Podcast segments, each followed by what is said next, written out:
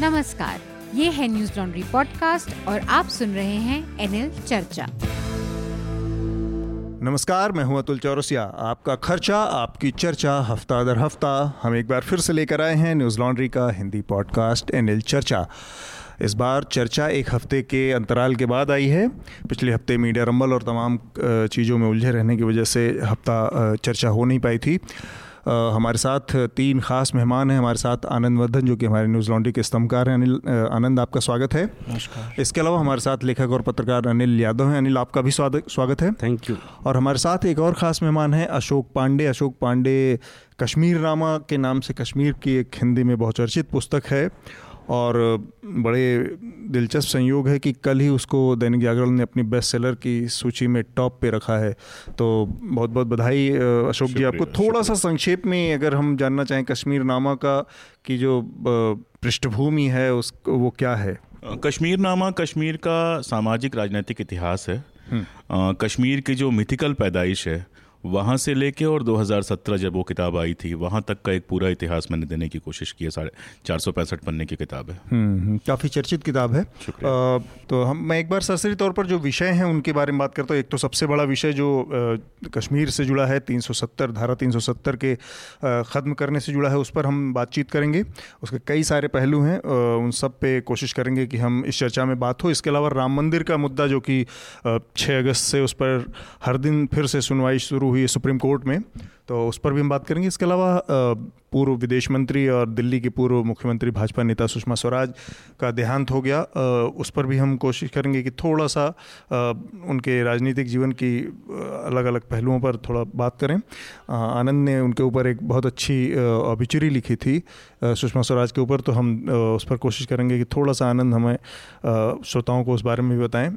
इसके अलावा लोकसभा ने एक और बिल क्लियर किया है, जो कि महत्वपूर्ण माना जा रहा है, वो है पॉक्सो एक्ट से जुड़ा मामला, जिसमें बच्चों के साथ सेक्सुअल हेरसमेंट के या केस में बलात्कार के मामले में मृत्युदंड देने का प्रावधान किया गया है और इसके पहलुओं पर भी हम कोशिश करेंगे कि थोड़ा सा विस्तार में बातचीत करें। सबसे पहले मुझे लगता है कि हम कश्मीर मुद्दे की ही बात करें। तो एक पहली जो चीज़ समझ में आती है कि एक राज्य मतलब 370 बहुत पुराना मुद्दा था, कोई इतना, और ये माना जाता था कि इसके हटाने, जोड़ने, भारतीय जनता पार्टी के नज़रिए से देखें, संघ परिवार के नज़रिए से देखें तो 370 हमेशा उनके एजेंडे में था कि इसको हटाया जाना चाहिए कश्मीर से। लेकिन इसकी कानूनी, इसकी तकनीकी जो स्थितियाँ थी, उसको देखते हुए लगता था कि ये इतना आसान नहीं है। लेकिन जितनी आसानी से दो दिनों के अंदर में लोकसभा और राज्यसभा ने पास किया, और टेक्निकली देखें तो छः घंटे के अंदर पहला जो दिन था प्रस्ताव का आना और फिर राज्यसभा में उसका पास हो जाना छः घंटे के अंदर और सिर्फ़ इतना ही नहीं उस राज्य के फिर दो हिस्से में बट जाना और ये ये ऐसी चीज़ें हैं जो कि इतनी आसानी से नहीं होती। तो अशोक जी आप ही से सबसे पहले जानना चाहूँगा कि ये जिस तरीके से सरकार ने किया है आ, मैं 370 हटाने या रहने की तकनीकियों में हम बाद में जाएँगे लेकिन जो तरीका है उस पर हम जानना चाहते हैं कि इस तरीके से जैसे एक बुलडोजर ला के चला देना इस पर आपकी क्या पहली प्रतिक्रिया थी? देखिए मैं संविधान विशेषज्ञ नहीं हूँ इसलिए मैं नहीं जानता हूँ कि संविधान के लिहाज से ये कितना सही था कितना गलत था। पीआईएल दाखिल हुई है मुझे लगता है कि जब नज़रबंदी नेताओं की हटेगी तो सुप्रीम कोर्ट में वो जाएँगे ही जाएँगे कह रहे हैं लगातार। तो वहाँ समझ में आएगा कि ये कितना सही था कितना कानूनी तौर पर सही था कितना गलत था। 370 की आपने बात की 370 हटाए जाने की मांग। एक बहुत छोटे से वक्फे में मैं आपको बताऊँ कि 370 हटाए जाने की मांग शुरू कैसे हुई थी। हम्म। जब कश्मीर हिंदुस्तान में शामिल हो गया शेख अब्दुल्ला को वहाँ का प्रीमियर बनाया गया उसके बाद जो पहला स्टेप उन्होंने उठाया वो था वहाँ पर भूमि सुधार। उसमें उन्होंने भूमि सुधार जो किया, उसमें लैंड टू टिलर्स की बात थी कि किसानों को ज़मीन दे दें। और मैं आपको बताऊँ कि पूरे हिंदुस्तान में वो इकलौता इलाका था, जहाँ उन्होंने ज़मीन तो दी, लेकिन जिनसे ज़मीन लेके दी, उनको कोई मुआवजा नहीं दिया। उनका तर्क ये था कि कोई इनकी ज़मीन नहीं थी, इन्होंने कब्जा की थी, इनसे छीन के हमने किसानों को दे दी। और जो ही भूमि सुधार वहाँ पर होता है, उसके तुरंत बाद जम्मू में प्रजासभा, जो प्रजासभा 1947 के बाद बनी थी मतलब अंग्रेज़ों की पूरी लड़ाई में वो प्रजासभा कहीं कहीं नहीं थी। वो डोगराओं की प्रजासभा ने 370 का अविरोध करना शुरू किया। उसके पहले आप देखिए श्यामा प्रसाद मुखर्जी उसी सदन में बैठे हुए थे। 370 पास हो रही थी, लेकिन उन्होंने कोई विरोध नहीं किया। कहीं कोई विरोध नहीं था। और ज्यों ही भूमि सुधार आता है, त्यों ही जम्मू में वो आंदोलन शुरू हो जाता है 370 हटाओ का, बाकी सबका क्योंकि लगातार शेख के ऊपर प्रेशर पड़ रहा था कि वो मुआवजा दें। 370 ही थी और कश्मीर का अलग संविधान था जिसके तहत उन्होंने फैसला लिया कि हम मुआवजा कहीं नहीं देंगे। तो जो वहाँ का जो वहाँ का लैंडलॉर्ड क्लास था डोगराज थे वहाँ पे उन्होंने ये शुरू किया कि 370 हटाओ ताकि उस ज़मीनों का कब्जा जो है वापस ले सके। तो एक तरह से ये एलिट जो तबका था उसकी भी इसमें भूमिका थी। बिल्कुल और आप हम्म। देखेंगे कि उस दौर में कश्मीरी पंडितों ने इस आंदोलन में कोई हिस्सा नहीं लिया। ठीक बात। आनंद मैं आपको यहाँ पे इस चर्चा में लाना चाह रहा हूँ जिस जो सरकार ने जिस तरह से उस पर कई तरह के सवाल उठ रहे हैं कि तीन सत्तर का आ, को हटाने के लिए एक तरह से एक एक एक बहुत चतुराई भरा कहा जाए या कहा जाए कि एक आ, बहुत ही चोर दरवाजे का रास्ता चुना गया कि पहले तीन सौ दो धारा 370 का इस्तेमाल करके तीन में अमेंडमेंट के क्लॉज को जोड़ा गया और फिर उस क्लॉज का इस्तेमाल करते हुए प्रेसिडेंट ऑर्डर इशू किया गया। और इस तरह से तो ये अलग अलग तरीके से जाके और इसका कोई और तरीका हो सकता था? देखिए अभी ऐसा लग रहा है कि जैसे ये बहुत ही छल प्रपंच वाले तरीके से किया गया। ऐसा है? नहीं शायद ये जो इस तरह का जो असाधारण निर्णय है, वो शायद इतनी शीघ्रता से ऐसे ही किया जा सकता था। लेकिन एक बात है कि जैसा कि इन्होंने कहा कि बलराज मधोक ने जो प्रजा सभा है, जम्मू प्रभा सभा से श्यामा प्रसाद मुखर्जी को इसमें रुचि ली उन्होंने रुचि ली, श्यामा प्रसाद मुखर्जी ने, बलराज मधोक ने उन्हें प्रेरित किया कि आप इस मुद्दे को उठाएँ। तो जनसंघ की की मानसिकता में 370 जो है, उसके गठन से ही रहा है मतलब तीन सौ उन्नीस सौ इक्यावन में जब जनसंघ बना तब से यह उनके उनकी संरचना के मूल में है। इस बार के चुनाव प्रचार में भाजपा भाजपा के मैनिफेस्टो में ये लगातार, लगातार रहा, है, है। लेकिन इस बार के चुनाव प्रचार में और एग्रेसिव ढंग से मैंने दो तीन रैलियाँ देखी। कि जिसमें कि भाजपा के वरिष्ठ नेता अध्यक्ष भी अमित शाह भी काफ़ी एग्रेसिवली इसको पिच कर रहे थे कि हम 370 हटाएँगे हम्म। लेकिन वो एक चुनावी उत्साह में ऐसे में लिया जा रहा था लेकिन इस बार उसमें एक दृढ़ निश्चय था हम्म। और एक और चीज़ है कि जो मोमेंटम है अभी चूँकि एक विशाल जनादेश लेकर आए हैं तो इस मोमेंटम में अभी जो है जो इनकम्बेंसी की निगेटिविटी नहीं है। हम्म। तो इस मोमेंटम में अभी इस वेग में जो महत्वपूर्ण कार्य हैं वो निपटा लेना चाह रहे हैं क्योंकि शायद पिछली बार से यह सबक आया है इन्हें कि शुरू के दो तीन साल के बाद बाद में ये सब करना और भी ज़्यादा मुश्किल होगा। मुश्किल होगा। तो उस मोमेंटम का एक है और चूँकि राजनीतिक फैसला है पूरी हाँ। रोड से और उसमें संवैधानिक तकनीकियों का ध्यान रखा गया है कि वो पूरी हो जाए हम्म। और मेरे ख्याल से दो तीन सप्ताह जो है गृह मंत्रालय के वरिष्ठ अधिकारियों ने जो कानूनी उसकी प्रक्रिया है उस पर काम किया है हम्म। तो शायद अदालत में अब अब सबके अपने हाँ, अपने हाँ, अगर सोशल मीडिया सोशल मीडिया पे जाइएगा सबके अपने अपने थ्रेड हैं सब सब कानूनी विशेषज्ञ बन गए हैं सब हैं हाँ। अब वो अदालत में पता चलेगा लेकिन मेरे ख्याल से एक सरकार अगर इस में गई है हम्म। तो एक पुख्ता केस बनाई हुई की, हाँ, की, की ठीक हमारे एक चीज़ है मैं जानना चाहता अनिल आप खुद से इस चर्चा में कि एक तो ये है कि 370 को हटाने के लिए कुछ तरीके अपनाए गए, उसकी लीगलिटीज़ और ये अब कोर्ट में जाएँगे तो समझ में आएगा, क्योंकि एक कहानी ये आती थी कि सारा का सारा जो कंडीशन है 370 की, वही मूल आधार है भारत से जुड़े रहने की तो वो न रहने की स्थिति में कश्मीर कितना भारत के साथ जुड़ा है, नहीं जुड़ा है, इस पर एक प्रश्न खड़ा होगा। अशोक जी के पास भी आऊँगा। दूसरा ये कि एक और तरीका अपनाया गया कि जो स्टेट को बांटा गया स्टेट को बांटने की हमने लंबी लंबी लड़ाइयाँ इस देश में देखी हैं। लोगों की मौतें हुई हैं उत्तराखंड आंदोलन में, झारखंड से लेके और तमाम अलग अलग राज्यों में के लिए इस तरह की लड़ाइयाँ। बिना किसी को भनक लगे, बिना किसी को विश्वास में लिए आप पूरे स्टेट को आपने दो हिस्सों में बांट दिया, एक राज्य और उसको यूनियन टेरिटरी में बदल दिया। ये एक चीज़ बताता है कि कहीं ना कहीं आप उस पूरी जो जो जो वहाँ की जनता है या वहाँ का जो रूलिंग क्लास है या जो वहाँ के राजनेता हैं उनको एक ह्यूमिलिएट करने वाली आपकी टेंडेंसी है कि अब वो रहेगा ही नहीं जिससे आपको सारी ताकत मिलती थी, वो राज्य ही नहीं बचा अब। ये इसको कैसे निर्धारित वो किया जाए कि ये क्या इस तरह से राजनीति आगे बढ़ सकती है कि आप अपने ही बीच के कुछ लोगों को अपमानजनक तरीके से का अपमानजनक स्थिति में खड़ा कर दें? देखिए, ये यही खास बात है। जो तरीका है कि आप पूरे स्टेट को एक तरह से बंधक बना लेते हो। इतनी ज़्यादा फौज आप भेजते हैं वहाँ पे कि लोगों को घरों में कैद कर देते हैं, इंटरनेट काट देते हैं एक सौ चौवालीस लगा देते हैं, नेताओं को नज़रबंद कर देते हैं। और संसद का इस्तेमाल बस ठप्पा लगवाने के लिए, वोटिंग करवाने के लिए आप करते हैं। तो ये जो तरीका है, ये जो किसी डेमोक्रेटिक तरीके से चुनी गई गवर्नमेंट का ये तरीका नहीं है। ये तरीका तो उन लोगों का है जैसे मकान कब्जा करने वाले होते हैं, कि वो अचानक ट्रक लेके आते हैं और घर के सारे सदस्यों को एक कमरे में बंद कर देते हैं और सारा सामान लाद के फेंक देते हैं और मकान से बेदखल कर देते हैं आदमी को। तो ये बिल्कुल एक माफिया शैली है काम करने की। और इसके मूल में जो स्वायत्तता थी कश्मीर के 370 जो है, वो it is all about autonomy और उसके अलावा कश्मीर को एक अलग नेशन जैसा दर्जा भी, क्योंकि वहाँ एक कॉन्स्टिट्यूंट असेंबली हुआ करती थी। और जैसा कि अशोक ने बताया कि इसी के तहत भूमि सुधार शेख अब्दुल्ला लागू कर पाए, जो कि पूरे भारत में हर जगह ज़रूरत थी भूमि सुधार की, आज़ादी के बाद, लेकिन कायदे से कहीं नहीं हो पाया। केरल और पश्चिम बंगाल को छोड़ दें तो वहाँ भी ढंग से नहीं हो पाया तो ये जो अच्छा अब इसका क्या होना है कि अब जिस राज्य के लोगों की बहबूदी के लिए, बेहतरी के लिए, विकास के लिए ये सब करना हुआ बताया जा रहा है, वहाँ के लोगों को धोखे से उनके घरों में बंद करके जबरन उनके सिर पे एक तरह से बंदूक लगा के आप ये बना रहे हैं।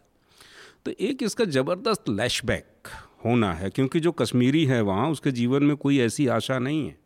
कोई ऐसी चीज़ नहीं है जिसको वो बचाना चाहेगा। उसके पास बचाने के लिए एक ही चीज़ थी, संस्कृति। और उस कश्मीरियत और संस्कृति के प्रति भारत का क्या नज़रिया है? पर्टिकुलरली जो भाजपा की और आरएसएस की पैदल सेना है उसका क्या नज़रिया है? वो हम उसको इस रूप में देख रहे हैं कि लोग व्याकुल हैं वहाँ की लड़कियों से शादी करने के लिए जमीनें खरीदने के प्लॉट खरीदने के लिए। ठीक। तो ये और अलगाव को बढ़ाएगा और मुझे लगता है कि आने वाले कुछ महीने भयंकर खून खराबे के महीने होने वाले हैं। और पर हम यही उम्मीद करते हैं कि ऐसी कोई स्थिति ना हो इसमें दो मिनट हाँ। की चीज़ जोड़ना चाहूँगा अनिल से सौ परसेंट सहमति के हाँ, साथ हाँ, हाँ. कि एक जो बड़ा प्रोसेस हुआ जिसको यहाँ कोई समझ नहीं पा रहा है वो ये हुआ है कि जैसे जो कहा जा रहा है कि दो घरानों की हमने राजनीति खत्म कर दी। आपने आपने दो घरानों की राजनीति नहीं खत्म की है। आपने वहाँ जो प्रो इंडिया बैनर था बिल्कुल। उसको आपने गिरा दिया है। इतने दिनों से जो आपका झंडा लेके हाँ, जैसे मैं आपको बताऊँ नेशनल कॉन्फ्रेंस अगर अकेले मेरा अपना रिसर्च है और आपको मैं सबूत दे सकता हूँ कि अकेले नेशनल कॉन्फ्रेंस के 1200 से अधिक लोग मरे हैं। एक बहुत छोटा सा वाक्य बताऊँ एक कश्मीरी पंडित जो आज भी वहाँ रह रहा है साउथ कश्मीर से उसका मैंने इंटरव्यू किया। और उसने कहा कि यहाँ पास में एक नेशनल कॉन्फ्रेंस के नेता रहते थे वो आए और कहे, जब तक मैं हूँ, किसी को जाने की ज़रूरत नहीं है। वो लौट के गए, दूसरे दिन उनको मार दिया गया, तीसरे दिन सारे कश्मीरी पंडित चले गए।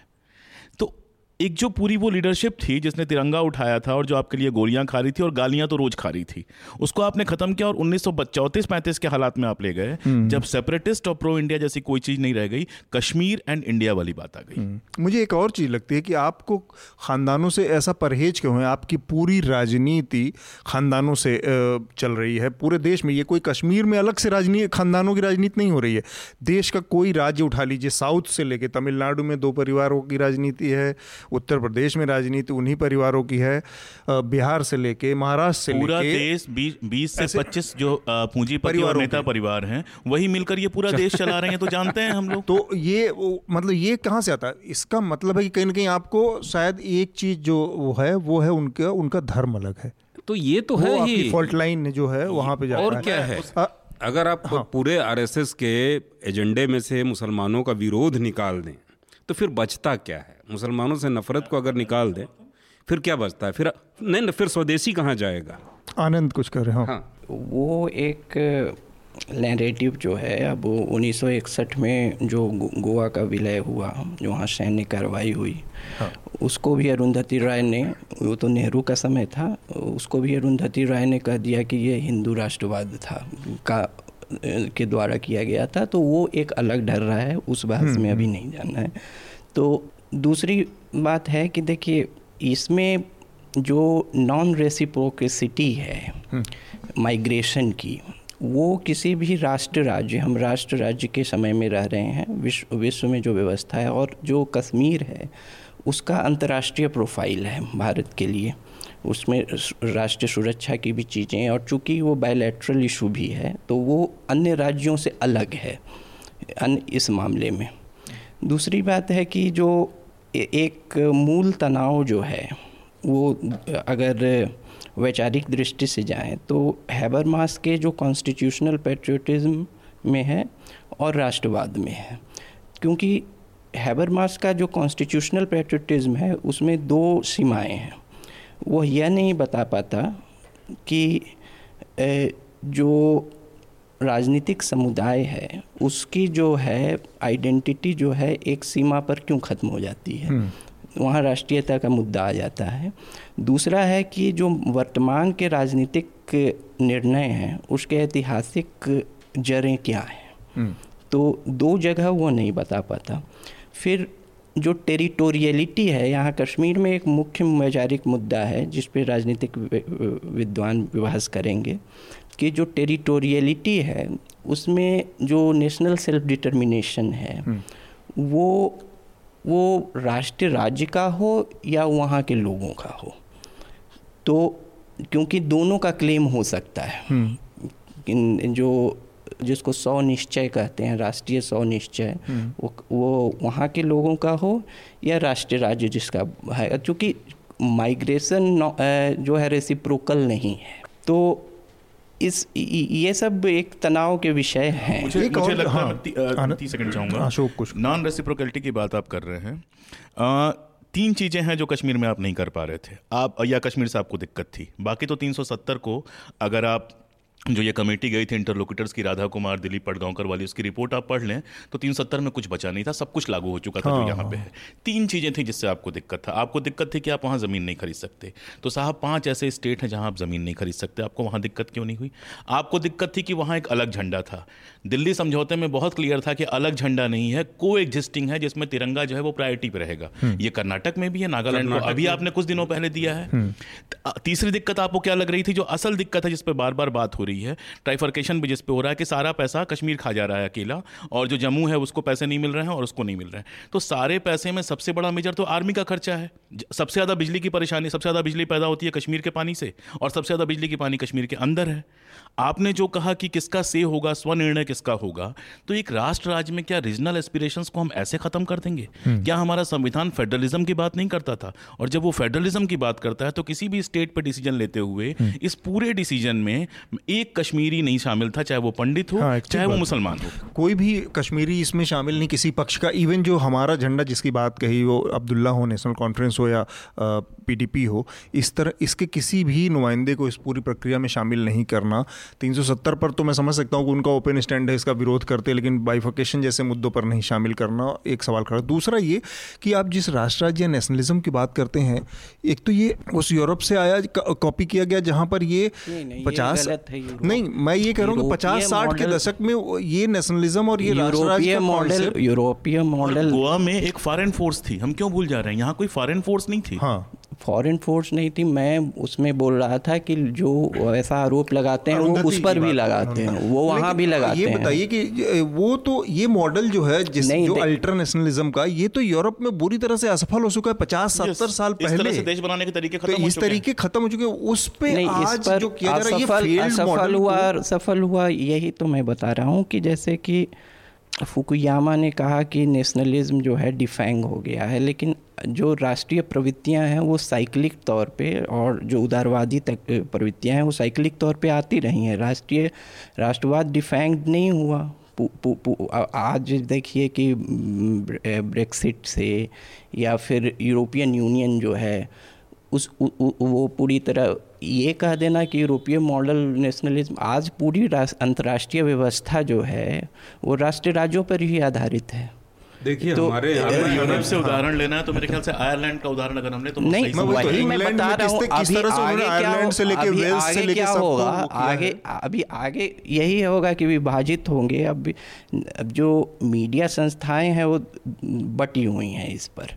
अब दोनों अब अलग अलग तरह के अलग अलग तो खैर कश्मीर में अगर कुछ भी होना है कश्मीर में कुछ भी होना है विकास होना है आप जो कह रहे थे माइग्रेशन होना है यहाँ से। तो नहीं, कोई मैं स्टैंड तो की बात नहीं कर रहा हूँ जो भी होना है मान लीजिए यहाँ से जो लोगों का जाके बसना है जो भी होना वो सिर्फ़ एक चीज़ पर निर्भर करता है सिर्फ़ एक चीज़ पे वो है वहाँ पे शांति। कश्मीरी पंडित अगर नहीं लौट पा रहे हैं तो इससे कोई फ़र्क नहीं पड़ेगा। वो तो पहले भी वहाँ ज़मीन खरीद सकते थे। मेरा एक सवाल है कि जिस तरह से 370 को हटाया गया है क्या कश्मीर में सेना के अलावा कोई और तरीका है कोई और वजह है जिससे शांति हो सकती है? और अगर सेना के भरोसे ही शांति होनी थी तो पहले भी तो शुरू में कि ये रफ एजेज जो हैं ये इस रफ एजेज असाधारण निर्णय के होते हैं। ये रफ एजेज हैं। उन्नीस सौ चौहत्तर में एक संवैधानिक रचनात्मकता जो कॉन्स्टिट्यूशनल क्रिएटिविटी से हम्म। सिक्किम को एसोसिएट स्टेट अब एसोसिएट स्टेट कुछ होता नहीं है लेकिन 1975 में फिर उसे पूरी तरह विलय कर ले लिया गया। तो मैं मैं छोटा सा छोटा सा राष्ट्र राज्य वाले सवाल पे हस्तक्षेप करना चाहता हूँ कि ये ज़रूर है कि हमने सारी दुनिया से कंसेप्ट लिए। लेकिन हमारा जो ये राष्ट्र बना ये भारतीय अनुभव पे बना हुआ है। और जो समझदार लोग थे, जो इसको इस नेशन बिल्डिंग के प्रोसेस में शामिल थे, उन्होंने बार बार ये पाया कि दूसरे यूरोपीय राष्ट्रों की तरह भाषा की और टेरिटोरियल उसकी एकता पे ज़ोर देने के बजाय यहाँ डाइवर्सिटी जो वैविध्य है, संस्कृतियों का, भाषा का, धर्मों का, वही हमारी शक्ति है। और इसीलिए आप देखेंगे कि हमारे यहाँ ऑटोनॉमी पे खासा ज़ोर है। राष्ट्र राज्य संबंधों वो केंद्र और राज्य के संबंधों में। लेकिन ये जो दिशा है बात करता है। ये जो भारत भाजपा और आरएसएस की दिशा है ये इस विविधता को समाप्त करके एक यूनिफॉर्मिटी लाने की। ये जो बहुत पहले आरएसएस का स्वप्न था एक विधान एक निशान और एक प्रधान। हम्म। ये यही था। तो अगर आप इस देश की मूल प्रकृति के विपरीत जाके एक राष्ट्र बनाने की कोशिश करेंगे तो उसके नतीजे विध्वंसक होंगे ही होंगे। आनंद कुछ आपका? जो रीऑर्गेनाइजेशन स्टेट का हुआ जो रजवाड़े थे उनका उसमें जहाँ हैदराबाद में समस्या आई यहाँ इस जहाँ भी सैन्य कार्रवाई हुई तो उसकी उसकी जो ऐतिहासिक जो हिस्टोरिकल मेमोरी है वो हम्म। अभी कम है क्योंकि वहाँ काम बन गया।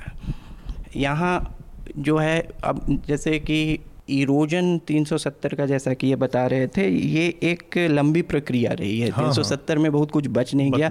यहाँ तक नेहरू ने भी कहा कि एक टेम्प्रेरी प्रोविज़न है और ये इरोड होगा समय के साथ धीरे धीरे ग्रेजुअली इरोड होगा।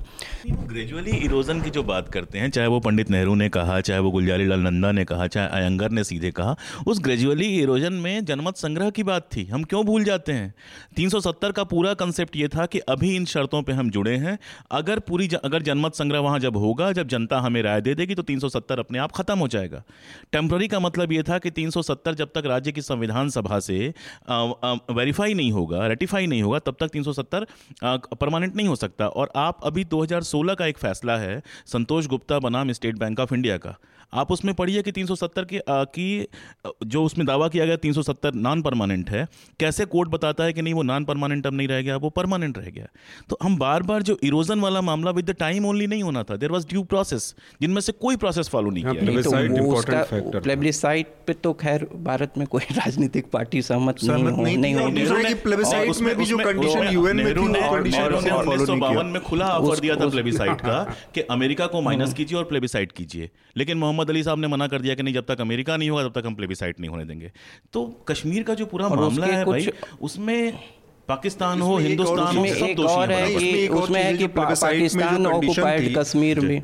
जो। कंडीशन थी यूएन ने जो कंडीशन रखी थी वो वो कभी कंडीशन पूरी नहीं की ना भारत ने ना पाकिस्तान ने। पूरी सेना हटानी थी और हिंदुस्तानी सेना डिमिलिटराइज करना था इलाके को वो सब नहीं हुआ। तो प्लेबिसाइट की कंडीशन को इसीलिए मैंने कहा कश्मीर का अपराधी कौन नहीं है? चाहे वो कांग्रेस हो चाहे वो बीजेपी हो चाहे आज पाकिस्तान में इमरान खान अच्छा ज़िक्र और हाँ। कि जो मतलब जो भी हाँ जैसे चाइना, रूस और या या भारत, जो भी, जो सब कॉन्टीनेंटल साइज़ के स्टेट्स हो गए हैं, उनमें जो दो तीन ऐसे तनाव वाले क्षेत्र हैं, जहाँ वो अब रूस और चाइना वगैरह भी इसमें ज़्यादा दखल नहीं करेंगे क्योंकि इन्होंने एक अपने अपने कुछ कुछ क्षेत्र ऐसे मिला रखे हैं हम्म, हम्म। वो जिनजियांग हो तिब्बत हो हम्म। या वहाँ क्रीमिया हो तो इसलिए एक सब नेशनलिज्म को एक बड़े नेशनलिस्ट प्रोजेक्ट में क्रस करके और उसको बनाना एक मतलब कि एक प्रक्रिया रही है बड़े राज्यों की हम्म, बड़े राज्यों अच्छा आपने अच्छा ज़िक्र किया अशोक जी की कांग्रेस कौन इसका वो नहीं कांग्रेस का बात करें तो कांग्रेस में इस समय एक बड़ी अजीब सी स्थिति देखने को मिल रही है कि कांग्रेस ने ऑफिशियल जो राज्यसभा और लोकसभा संसद में जो स्टैंड लिया वो इसका विरोध किया उन्होंने और उसको एक ऐतिहासिक भूल बताया। राहुल गांधी ने भी अपने उसमें कहा लेकिन कांग्रेस के तमाम और नेता जो कि जिनको माना जाता था कि ये माना जाता क्या है, है वो अगली पीढ़ी जो आने वाली है जो संभालने वाली है कांग्रेस का नेतृत्व उसमें इस तमाम लोगों ने इसका समर्थन किया और सरकार के फैसले के साथ जाते हुए दिखे। उसमें ज्योतिरादित्य सिंधिया से लेके दीपेंद्र हुड्डा से लेके और मिलिंद देवड़ा तमाम नेता हैं जनार्दन द्विवेदी हैं पुराने लोगों में भी। तो कांग्रेस का जो विरोधाभास है अंदर ये इसको किस तरह से इंटरप्रेट किया जाए? देखिए देखिए मुझको ऐसा लगता है कि जब कोई एक पॉलिटिकल पार्टी उसके भीतर इंटरनल डेमोक्रेसी ख़त्म हो जाती है बातचीत बहस मुबासे की परंपरा ख़त्म हो जाती है किसी एक परिवार की चापलूसी, उसकी जय जयकार ही सबसे बड़ा, सबसे बड़ी योग्यता बन जाती है। तो वहाँ इस तरह के लोग पैदा होते हैं कि उनकी वो फिर चलती का नाम गाड़ी वाला अप्रोच आ जाता है। तो इसके तहत ये मतलब अगर मीडिया के डिबेट्स में जिस तरह से हम देख रहे हैं विमर्शकारों को आँख बंद करके सरकार का सपोर्ट करते हुए तो ये वही हाल है कि उन्हें ठीक से पता नहीं। लेकिन अच्छी बात यह है कि राहुल गांधी के दो महीने से अध्यक्ष न रहने से और कांग्रेस की बुरी हार से कांग्रेस का एक डेमोक्रेटाइजेशन भी हो रहा है। जैसे आप देखेंगे कि अभी मनमोहन सिंह ने जो बयान दिया है मनमोहन सिंह ने जो बयान दिया है उसमें कांग्रेस ने जो गलतियाँ की हैं कश्मीर में उसमें उसके स्वीकार की भी बात है। उसमें ये भी बात है कि हम कल कांग्रेस पार्टी रहे न रहे हो सकता है ये अलोकप्रिय होकर ख़त्म हो जाए लेकिन हम कश्मीर के साथ अपने स्टैंड पे स्टिक करेंगे। हम्म। इस तरह से 370 को हटाने का विरोध करेंगे।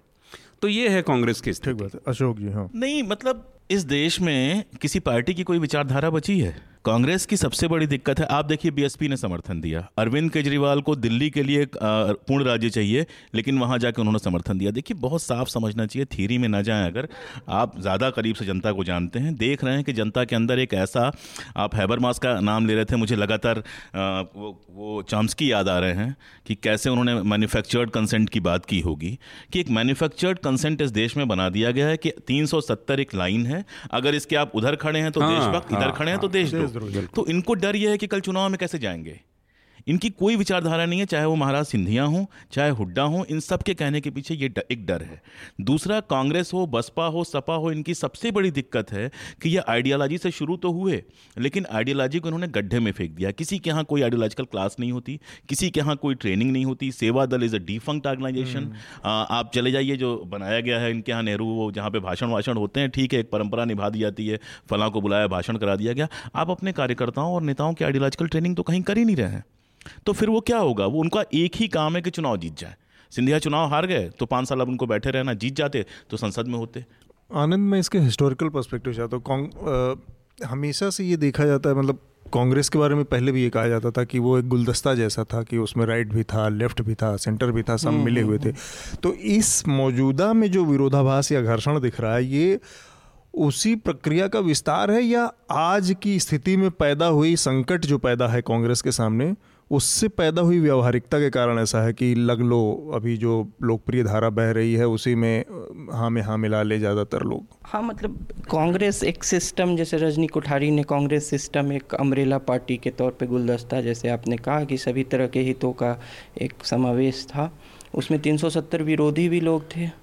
और उस ऐसे भी लोग थे लेकिन अभी जो मूल समस्या है अनुशासन की कमी हम्म। संगठनात्मक कोई मतलब एक कहिए वैचारिक दिवालियापन हम्म, हम्म। तो और वैचारिक सबको होना राजनीति में ज़रूरी भी नहीं है लेकिन अनुशासन ज़रूरी है जो पार्टी के संगठन से ऊपर से हाँ वो टॉप टू बॉटम अनुशासन नहीं है। और शायद या यही जो है जो सशक्त पार्टियाँ हैं मज़बूत पार्टियाँ हैं जब रहती होती हैं तो उनमें अनुशासन स्वतः आ जाता है। आज भाजपा जो है अन्य पार्टियों से अलग है अपने अनुशासन के हम्म। बल पर। तो क्योंकि क्योंकि उसके भी कारण है, ऐसा नहीं है कि कोई अनुशासन इनको, एक तो है कि इनकी इनकी जो, इनका जो प्रशिक्षण है वो थोड़ा अनुशासित ढंग से होता है और दूसरी बात है कि सत्ता में होना। वो वो भी एक जो है एक है कि अनुशासित आप रहिएगा तो आपको कुछ लोभ है। का काम लोभ भी है कि कुछ हम्म। उसके आपको उसके पुरस्कार मिल सकते हैं। अनुशासनहीन होने से कोई पुरस्कार अब कांग्रेस में अनुशासनहीन होने से कुछ जो है दंड भी नहीं है। और और और और बहुत अनुशासित होने का कोई बहुत पुरस्कार भी नहीं है। तो दो, दोनों चीज़ें हैं इसमें। ठीक बात है। मेरे ख्याल से इस पर ये अभी काफ़ी आगे चलता रहेगा ये विषय। इतनी जल्दी तो शांत भी नहीं होने वाला है क्योंकि अभी हमें इसका जो सबसे महत्वपूर्ण पहलू है कश्मीर श्रीनगर घाटी जो है वहाँ से हमें अभी कोई प्रतिक्रिया नहीं मिल पा रही क्योंकि वहाँ पर ना तो टेलीफोन काम कर रहा है वहाँ पर मोबाइल काम नहीं कर रहे हैं वहाँ पर इंटरनेट बंद है वहाँ पर टेलीविज़न के आप में एक प्रतिक्रिया है। ये तो ये यही इसलिए यहाँ कहना पड़ रहा है कि वहाँ से जब चीज़ें आएँगी तब ये इसके इस पर हम और विस्तार से बात करने की स्थिति में होंगे। आज जो प्रधानमंत्री का संबोधन है उसके हम्म। बाद ये चीज़ें खोल दी जाएँ और... हाँ उसके बाद देखते हैं कि क्या किस रूप में चीज़ें आगे बढ़ती हैं तो हम इस पर आगे भी आ, मतलब और भी बातें आगे आने वाली चर्चाओं में करेंगे आ, अपने अगले विषय की तरफ़ बढ़ते हैं जो कि अयोध्या से जुड़ा मसला है अयोध्या विवाद में फिर से काफ़ी दिन रुकने के बाद और चलने के बाद फिर रुकने के बाद और मध्यस्थता की कोशिश नाकाम होने के बाद अब फिर से मामला कोर्ट में पहुँच गया और हर दिन सुनवाई शुरू हुई है बहुत संक्षेप में आप लोगों से टिप्पणी की, इतना लंबा पूरा ये विवाद रहा है। अब लगता है कि किसी घाट पर पहुँच चीज़ें पहुँच रही हैं या अभी भी इसमें लंबी प्रक्रिया होनी बाकी है? हरि अनंत हरि कथा अनंता सुना था वो राम मंदिर के साथ भी हो रहा है। और सीरियसली जिस तरह से कानून बन रहे हैं अब तो सुप्रीम को अब तो कोर्ट्स के फैसले में जनता की भावनाओं का ध्यान रखने का मामला है। तो मुझे मतलब मैं एकदम अपने आप को इस पोजीशन में नहीं पाता हूँ।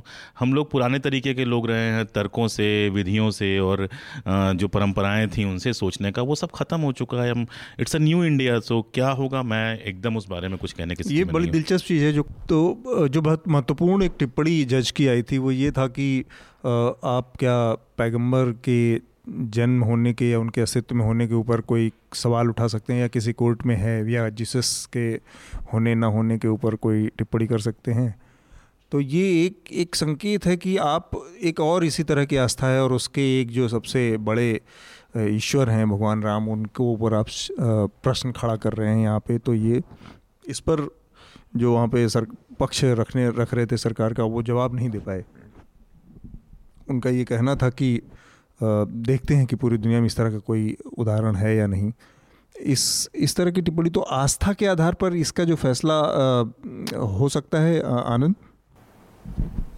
नहीं ये देखिए एक मध्यस्थता की छोटी मोटी कोशिश की गई थी। हम्म। उसमें एक सुप्रीम कोर्ट के रिटायर्ड जज क्या सैफुल्ला जस्टिस हम्म। सैफुल्ला थे रवि रविशंकर थे, थे। और एक कोई और सदस्य हाँ, थे बेंगलोर से चेन्नई से हाँ तो ये वो वो विफल होने के लिए ही शायद बनाई गई थी। अच्छा। तो क्योंकि ऐसे समस्याओं की का कोई इस तरह से तीन सदस्यीय कमेटी कोई ऐसे जाकर लोगों में आ, आम सहमति बना पाए हम्म। तो ऐसी पहले भी प्रक्रियाएँ हुई हैं लेकिन हम्म। असफल होती ही हैं मुझे लग रहा लेकिन था कि, लेकिन हाँ।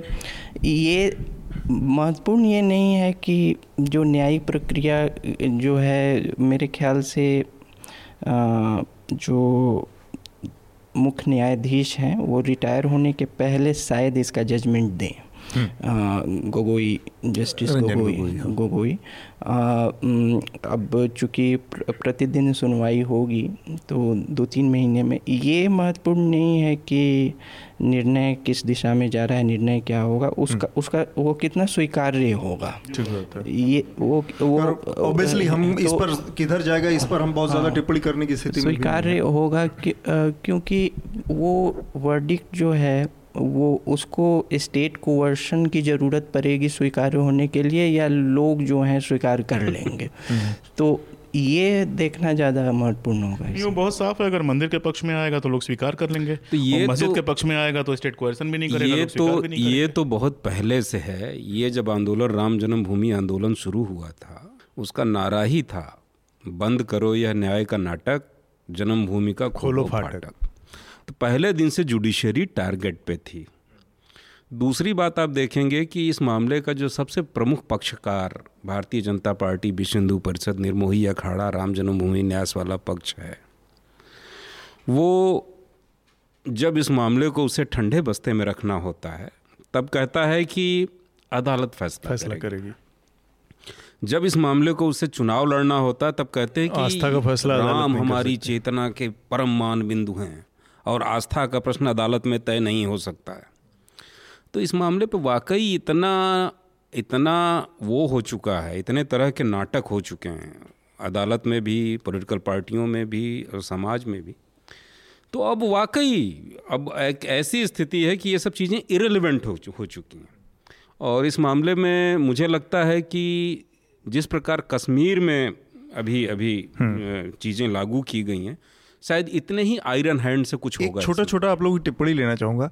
बहुत हाइपोथेटिकल कंडीशन में हाँ, हाँ। कि 370 समाप्त हो चुका है पैंतीस ही समाप्त हो चुका है आरएसएस भाजपा का एक सबसे महत्वपूर्ण एजेंडा था। फ़र्ज़ कीजिए कि राम मंदिर का मुद्दा भी भारतीय जनता पार्टी के हिसाब से आ जाता है हम्म, हम्म, कोर्ट से। हम्म, इसके बाद दो बहुत महत्वपूर्ण चीज़ें नरेंद्र मोदी ने अपने कार्यकाल में करी हैं। बतौर लीडर बतौर ठोस और डिलीवर करने वाला अपने एजेंडे पर कायम रहने वाला। उसके बाद नरेंद्र मोदी के राजनीतिक भविष्य को कितने किस रूप में आंकते हैं आप लोग? किस रूप में आगे बढ़ेंगी चीज़ें उनके पक्ष में? अगर ये दोनों चीज़ें एक ही कार्यकाल में दो साल के अंतराल में हो जाती हैं मुझे लगता है कि राम मंदिर के मामले पे कुछ नहीं होने वाला है। ये स्टेटस को जैसी स्थिति रहेगी। क्योंकि अगर राम मंदिर का मसला भी हल हो गया तो फिर नरेंद्र मोदी और भाजपा करेंगे क्या? बेरोजगार होने जैसी स्थिति होगी। हाँ। और दूसरा दूसरा मैं हम्म। कहता हूँ कि तब लोगों का ध्यान इतने दो बड़े मुद्दों के हल हो जाने के बाद जो आर्थिक विफलता है मंदी है जो बेरोजगारी है जो समाज में बढ़ती हुई डिस्पैरिटी है हम्म। उसकी तरफ़ जाएगा और वो मुश्किल हो सकती है सरकार अशोक जी आपका। नरेंद्र मोदी का क्यों अमित शाह का क्यों नहीं?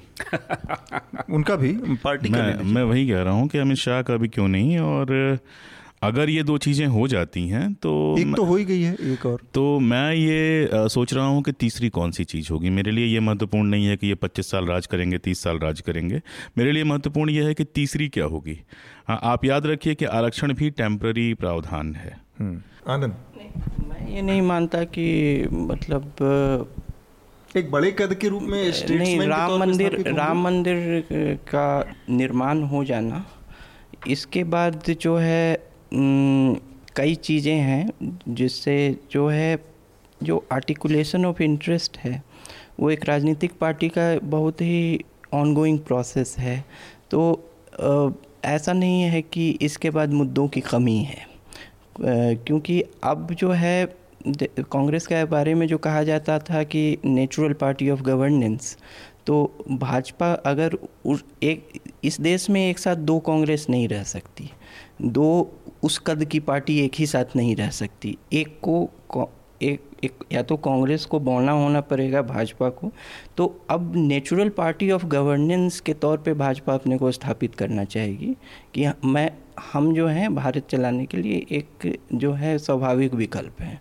तो इस ओर ज़्यादा इस ओर जाएगा। ठीक बात है। आ, हम अपने अगले विषय की तरफ़ बढ़ते हैं जो कि लोकसभा द्वारा पास किया गया पॉक्सो का नया बिल है और इसके तहत अब चाइल्ड पोर्नोग्राफी और इससे जुड़ी चीज़ें जो बच्चों के साथ सेक्सुअल हरासमेंट की मामले हैं उसमें मृत्युदंड के प्रावधान की बात कही गई है। अनिल आपसे मैं जानना चाहूँगा कि इस तरह के मामलों में या मैंने सुना है लंबे समय से अटल बिहारी लाल कृष्ण आडवाणी भी एक टाइम पे आंदोलन चलाते थे कि बलात्कारियों को मृत्युदंड की सज़ा होनी चाहिए ये। मृत्युदंड के मामले में इस तरह के अपराधों में क्या मतलब किस तरह की स्थिति होनी चाहिए? मृत्युदंड संभव है? क्योंकि जितने बड़े संख्या में हमारे यहाँ इस तरह के मामले सामने आते हैं। नहीं, देखिए, मैं मृत्युदंड के खिलाफ मेरा ये मानना है कि जो न्याय व्यवस्था है, उसका अंतिम उद्देश्य ये होना चाहिए कि किसी भी अपराधी को सुधार करके समाज को वापस करना। लेकिन आप किन किन मामलों में मृत्युदंड देंगे? हमारे यहाँ ये टेंडेंसी देखने में आ रही है कि कानून सख्त करो, कानून सख्त करो, कानून सख्त करो। लेकिन जब आप कानून सख्त करते हैं तो फिर उसके इम्प्लीमेंटेशन की बात आती है और ज़्यादा से ज़्यादा अधिकार एक जगह केंद्रीकृत होते जाते हैं और जनता बिल्कुल लाचार हालत में छूट जाती है। इसके बजाय इस पर क्यों नहीं बात होती कि हमारे यहाँ लोग अवेयर हो रहे हैं, शिक्षा का स्तर ऊपर उठ रहा है, समाज भी बदल रहा है, आर्थिक समृद्धि भी आ रही है। लेकिन बलात्कार क्यों बढ़ते जा रहे हैं? बच्चे, बच्चों के साथ यौन उत्पीड़न और बलात्कार क्यों बढ़ते जा रहे हैं? तो इस पर क्यों नहीं बात होती? और जो इसके कारण हैं, उनको दूर करने की दिशा में क्यों नहीं ये होता? तो मेरा ये मानना है कि सिर्फ़ कानून बनाने से आप कुछ नहीं रोक पाएँगे। न तो बच्चों का उत्पीड़न रुकेगा, यौन उत्पीड़न रुकेगा, न बलात्कार रुकेंगे, न हत्याएँ रुकेंगी। और मृत्युदंड भी आप सबको नहीं दे पाएँगे। हमको मालूम है जब कत्ल के मामले में मृत्युदंड आप नहीं दे पाते। अक्सर गवाहों के मुकर जाने से बदल जाने से वो अपराधी छूट जाता है तो ऐसा क्या इस मामले में नहीं होगा? इसमें भी होगा। हाँ। अशोक जी आप देखिए जस्टिस वर्मा कमेटी ने जब उसी समय निर्भया वाले के बाद जब जस्टिस वर्मा कमेटी ने रिकमेंडेशन हाँ। दिया था तो उसमें मृत्युदंड ना देने की बात की थी। आप अगर पोक्सो का कानून पोक्सो का पूरा कानून उठा के देख लीजिए तो पढ़ने में वो इतना शानदार कानून लगता है कि मतलब उसमें कहीं से निकल के जाने के लिए कोई रास्ता ही नहीं है। बच्चे की गवाही उसके घर पर आपको लेनी है। अगर विकलांग बच्चा है तो एक ट्रेनर के साथ नहीं मतलब इतनी इतनी इतनी खूबसूरती से वह बनाया गया उसके बाद रेट ऑफ़ कन्विक्शन कितना है? और जब रेट ऑफ़ कन्विक्शन नीचा रहेगा जब आदमी पकड़ा ही नहीं जाएगा तो क्या फांसी देंगे और क्या करेंगे यही प्रमुख बात है। ठीक बात है। और आप देखिए जब से ये फांसी हुआ है तब से ये बढ़ गया बलात्कार के बाद हत्या के बढ़ गया है कि आप सीधे उस गवाह को ही खत्म कर देते हैं। हम्म। और नॉर्मली बलात्कार ऐसी जगहों पर किया जाता है जहाँ कोई और होता नहीं है। तो मतलब जितना आप दंड कठिन करते जाएँगे कन्विक्शन उतना कम होता जाएगा। आनंद आपकी प्रतिक्रिया इस पर जैसा इन्होंने कहा कि वो एक इंसेंटिवाइज करता है मर्डर को हम्म। कि आ, जो साक्ष्य है जीवित साक्ष्य उसी को समाप्त कर दो। तो वो एक है एक ये कई कानूनी विशेषज्ञों ने यह बात उठाई है। ए, हम्म। मैं मृत्यु दंड के प्रिंसिपली अगेंस्ट हूँ हम्म। क्यों? इसलिए नहीं कि कोई सुधार हो जाएगा इसमें इसलिए क्योंकि उसमें इनफेलिबिलिटी ऑफ़ जजमेंट की एक बात है कि क्योंकि जज गलत भी हो सकता है केस गलत भी हो सकता हाँ, है। कैसा तो हुआ उसके, उसके बाद उस उसको उसके बाद कोई करेक्ट करने का स्कोप नहीं बचता अगर आप मृत्यु दंड बाकी में जो है एक जो है फिर भी एक करेक्टिव मेजर्स हैं लेकिन इसमें कोई है नहीं। हम्म। दू, दूसरी बात थोड़ी डिग्निटी की भी है कि जो कांट का था कि जस्ट कोई अगर मनुष्य है तो उसमें डिग्निटी है वो हम्म। कितना भी हार्ड एंड क्रिमिनल हो। तो वो एक है आ, कि जिसमें और इस तरह की जो जो उत्ते जैसे पहले एक अब नहीं रहा याहू चैट रूम्स होते थे हम्म। उसमें चाइल्ड पोर्नोग्राफी होती थी मतलब और एक उसमें रूम्स होते थे जिसमें कि विशेष तौर पे सिर्फ़ वही दिखाया जाता था हम्म। उसको याहू ने बंद किया अब तो खैर पूरा याहू मैसेंजर ही बंद है हम्म। तो आ, अब चाइल्ड पोर्नोग्राफी के जो सबसे बड़े ऐसा देखा गया है कि जो उसको प्रमोट करते हैं वो बहुत विदेशी रहते हैं विदेशी गोवा वोवा में पाए गए हैं जो कि चाइल्ड पोर्नोग्राफी की पूरी इंडस्ट्री है हम्म। कि और काफ़ी समृद्ध लोग रहते हैं काफ़ी हम्म। क्योंकि वो एक तरह की मानसिक विकृति है हम्म। और वो जस्ट एक ऐसे है कि आप अफीम ले रहे हैं उसकी लत किसी को पड़ गई। तो हम्म, ये तो उसको उस तरह से एड्रेस किया जाए तो ज़्यादा है। पोर्नोग्राफी के बारे में बोल हाँ, रहा हूँ मतलब मैं थोड़ा सा विषय से का एक छोटा भाग पर बता रहा हूँ। पोक्सो ने अपने में था। हाँ। पोर्नोग्राफी भी पोक्सो में शामिल हुई थी और हाँ। पोर्नोग्राफी को बाकायदा ऑफेंस बनाया गया था। हाँ। समस्या यही है कि आपके यहाँ मतलब आप पकड़ तो पा ही नहीं रहे हैं आप। हम्म। और आपने के मोबाइल में सब पड़ा हुआ आप नहीं हैं जो उसका प्रोडक्शन है जो आपको मैं बताऊँ एक पुलिस अधिकारी मेरे मित्र हैं तो पोक्सो पे मैंने उनसे बात की।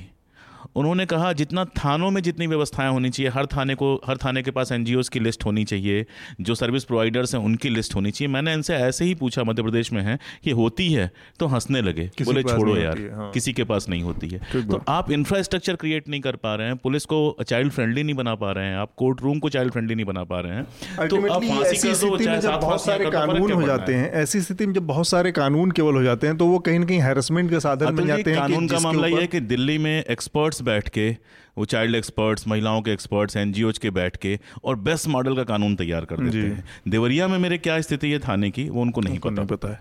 अपराध तो होता है। हम अपने अगले जो अगला सेगमेंट है वो उस पर जा रहे हैं जो कि अनिल यादव रखेंगे। क्या कविता कहानी उपन्यास क्या है इस बार अनिल जी हम श्रोताओं के लिए? इस बार मैं एक कैलाश वाजपेयी एक कवि हुए हैं। बहुत निराला व्यक्तित्व था उनका और वो सूफ़ी वो उससे भी प्रभावित थे और एक ख़ास तरह का मौलिक किस्म के आदमी थे मुझे लगता है। तो उनकी एक कविता है और उसके बारे में एक मुझे आ, मेरे एक दोस्त ने कहा कि इसको इन दिनों राष्ट्रगान बना देना चाहिए देश का। अच्छा। तो मैं बस उस कविता को पढ़ता हूँ। वो कविता ही अपने आप में काफ़ी है बताने के लिए कि वो क्या है। उनकी कविता है कुछ मत चाहो कुछ मत चाहो दर्द बढ़ेगा ऊबो और उदास रहो। आगे पीछे एक अनिश्चय, एक अनीहा, एक वहम, टूट बिखरने वाले मन के लिए व्यर्थ है कोई क्रम। चक्राकार अंगार उगलते पथरीले आकाश तले, कुछ मत चाहो दर्द बढ़ेगा, ऊबो और उदास रहो। यह अनुर्वरा पितृभूमि है, धूप झलकती है पानी। खोज रही खोखली सीपियों में चांदी हर नादानी। ये जनमान दिशाएँ दे आवाज़ तुम्हें इससे पहले। रहने दो विदेह ये सपने, बुझी व्यथा को आग न दो। तम के मरुस्थल में तुम मणि से अपनी यों अलगाए, जैसे आग लगे आँगन में और बच्चा सोया रह जाए। अब जब अनस्तित्व की दूरी नाप चुकी असफलताएँ, यहीं विसर्जन कर दो यह क्षण। गहरे डूबो सांस न लो। कुछ मत चाहो, दर्द बढ़ेगा ऊबो और उदास रहो क्या बात है तो इसके बारे में कुछ और इस कविता के आगे पीछे कुछ और कहानी इससे जुड़ी इस... नहीं ये जो बात है ना कि ये तो है आदमी के उसके बारे में कि आदमी का जो एक स्पिरिचुअल एग्जिस्टेंस है उससे हम्म। गाफिल होने की बात है हम्म। और ये भी है कि अगर आप कोई अपेक्षा करते हैं तो वो अंततः आपको पीड़ा ही देती है हम्म। तो लेकिन इस समय जो हमारे यहाँ एक बड़े भ्रम का कन्फ्यूज़न का माहौल है कि एक समानांतर इतिहास की रचना की जा चुकी है। और राजनीति में झूठ सत्य से ज़्यादा प्रभावशाली हो गया है। और आप देखेंगे कि इस समय कोई भी एक बहुत भ्रम का आशंका का दह डर का हम्म। माहौल है और कोई भी ये उम्मीद करने की स्थिति में नहीं है कि आने वाले दिनों में क्या होने वाला है। ठीक बात। तो मुझे लगता है कि ये इसको भी रिप्रेजेंट करती है। कविता के साथ तो यही खूबसूरत बात है कि वो लिखी जाती है एक विषय पे और वो जीवन के सारे पक्षों को कवर हम्म। करती है और ठीक उसको आवाज़ दे तो अपने आखिरी राउंड की तरफ़ हैं जो कि हमारा रिकमेंडेशन का राउंड होता है। आनंद आप हमारे श्रोताओं के लिए इस बार क्या रिकमेंड करेंगे? हम्म, दो चलिए दो विषय से जो आज जिस पर चर्चा हुई उसी से हम्म। उसी के प्रसंग में है। एक कश्मीर पर राहुल पंडिता का जो उनकी मेमोयर ही है एक तरह से। My moon has blood clots उसमें our moon has blood clots तो उसमें कश्मीरी पंडितों का जो फोर्स्ट जो वहाँ से एविक्शन था हम्म। जो या पलायन कहिए तो उस पर उन्होंने लिखा है हम्म। वो दूसरा चूँकि अयोध्या की भी बात हुई तो कल गोस्वामी तुलसीदास की जयंती थी अच्छा। तो रामचरित मानस पढ़ी जाए ये ये यही कहूँगा जो अवधि वह है जो भा जो हिंदी का एक डायलेक्ट ही है तो अगर कोई धार्मिक दृष्टि से नहीं तो भाषाई सुंदरता और काव्यात्मक गुण के लिए भी उसे पढ़ सकते ठीक बात है। और नामोर सिंह कहते थे कि अब तक के हिंदी साहित्य में सबसे बड़े कवि कवि तुलसीदास हुए हैं और इसमें कोई किसी को बहुत ज़्यादा संदेह नहीं है कि वास्तव में एक बड़े कवि थे। अनिल आपका रिकमेंडेशन मेरा रिकमेंडेशन है अभी आ, अमेरिका की एक बड़ी बड़ी बड़ी लेखक और नाइन्टी थ्री में जिनको नोबेल भी मिला था हम्म। टोनी मॉरिशन उनकी उनके उनका निधन हुआ है। तो मैं उनका एक नॉवेल बिलवेड रेकमेंड करता हूँ पढ़ने के लिए हम्म। और वो एक एक मतलब जो अमेरिका में रंगभेद की स्थिति है और वो जितने छुपे और ज़ाहिर रूपों में जो आइस पाइस है उसको छिपाने की चालाकी है हम्म। उसको बहुत खूबसूरती से खोलता है और हमारे यहाँ ख़ास तौर से जो जी जो रिजर्वेशन पे इन दिनों जिस तरह की बातें हो रही हैं और हमारे यहाँ जो दलितों की स्थिति है उसमें एक रेलेवेंस भी बनता है हम्म। तो मेरी सिफारिश इस बार बिलवेट के लिए। अशोक जी आपका रिकमेंडेशन मैं एक किताब जोड़ूँगा और दो किताब अपनी तरह से बताऊँगा। आपने राहुल पंडिता की बात की। राहुल पंडिता की किताब पढ़ने के साथ उसी पीरियड पर ये तो जो पंडित चले आए थे उनकी कहानी है। और हाँ। जो वहाँ रह गए थे उनकी कहानी बशारत पीर ने लिखी है कर्फ्यूड नाइट्स तो मैं हमेशा कहता हूँ कि ये दो मिला के पढ़ेंगे तब कश्मीर समझ में आएगा। पूरी तो ये वर्तमान के लिए और अभी बहुत पीछे नहीं जाऊँगा। 1947 को समझने के लिए मैं दो किताबें रिकमेंड करूँगा। एक तो माइकल ब्रेखर की किताब है स्ट्रगल फॉर कश्मीर और एक माउंट बेटन के सेक्रेटरी हुआ करते थे कैम्बेल जॉनसन उन्होंने माई अपनी जो डायरी थी जो माउंट बेटन के साथ वो डायरी मेंटेन किया करते थे वो डायरी छप, उनकी छपी है my days with my years with Mountbatten तो वो उस वो जो पीरियड पूरा का पूरा है उस पीरियड में नेहरू क्या कह रहे थे जिन्ना क्या कह रहे थे कब कैसे मिले कहाँ क्या हुआ इतने सारे आपके भ्रम दूर हो जाएँगे उसको पढ़ते हुए। तो मैं ये तीन किताबें और इसका नाम क्या बताया आपने आखिरी वाले का? My years with Mountbatten Campbell Johnson की किताब है और उसका हिंदी अनुवाद भी हुआ था हालाँकि मुझे मिला नहीं। और ये मैं अलग से बता रहा हूँ कि ये किताब पीडीएफ में भी मिल जाएगी कोई अगर गूगल पे सर्च करे तो। अच्छा मेरा रिकमेंडेशन दो है। एक तो ये सब कुछ जब शुरू हुआ तो हमारे एक समय के एक अच्छे बड़े प्रतिष्ठित पत्रकार हैं शंकरशन ठाकुर। वो संयोग से श्रीनगर में थे और शुरुआत के दो दिनों का, चार तारीख, पाँच तारीख और छः तारीख को उन्होंने वहाँ पर रह कर देखा जो अपनी आँखों से लिमिटेड वहाँ पर आवागमन रुका हुआ था। कर्फ्यू था लेकिन कुछ लोगों के साथ जो रहे और उस चीज़ को जो उन्होंने दर्ज किया, वो उन्होंने एक डायरी के रूप में लिखा है। तो शंकरशन ठाकुर की ये जो कश्मीर पर डायरी आई है, वो द टेलीग्राफ में छपी है। उसको पढ़ा जाए। और इसके अलावा कश्मीर के पूरे मसले को, पूरे विवाद को, इसका जो एक कहते हैं कि 360 व्यू है, उसको देखने के लिए न्यूज़ लॉन्ड्री पर एक एक हमारी सीरीज़ है लेट्स टॉक अबाउट उस पर कश्मीर का जो इशू है, वो हमारा एक पॉडकास्ट है, उसको आप सुन सकते हैं। वो इस पूरे विवाद के शुरू से लेके उसके ओरिजिन से लेके और आज तक की स्थितियों के ऊपर बहुत विस्तार से रोशनी डालता है। लेट्स टॉक अबाउट ये दो मेरे रिकमेंडेशन हैं। इसके साथ ही हम अपने आज की चर्चा को समाप्त करेंगे और उससे पहले हम आपसे अपील करेंगे कि न्यूज़ लॉन्ड्री को सब्सक्राइब करें क्योंकि आपके समर्थन से जो मीडिया खड़ा होगा वो आपकी बात ज़्यादा करेगा और किसी भी तरह के पॉलिटिक्स या कॉरपोरेशन के दबाव से भी मुक्त रहेगा। आप तीनों लोगों का बहुत बहुत शुक्रिया शुक्रिया। न्यूज़ लॉन्ड्री के सभी पॉडकास्ट ट्विटर आई और दूसरे पॉडकास्ट प्लेटफॉर्म पे उपलब्ध हैं। खबरों को विज्ञापन के दबाव से आज़ाद रखें। न्यूज़ लॉन्ड्री को सब्सक्राइब करें।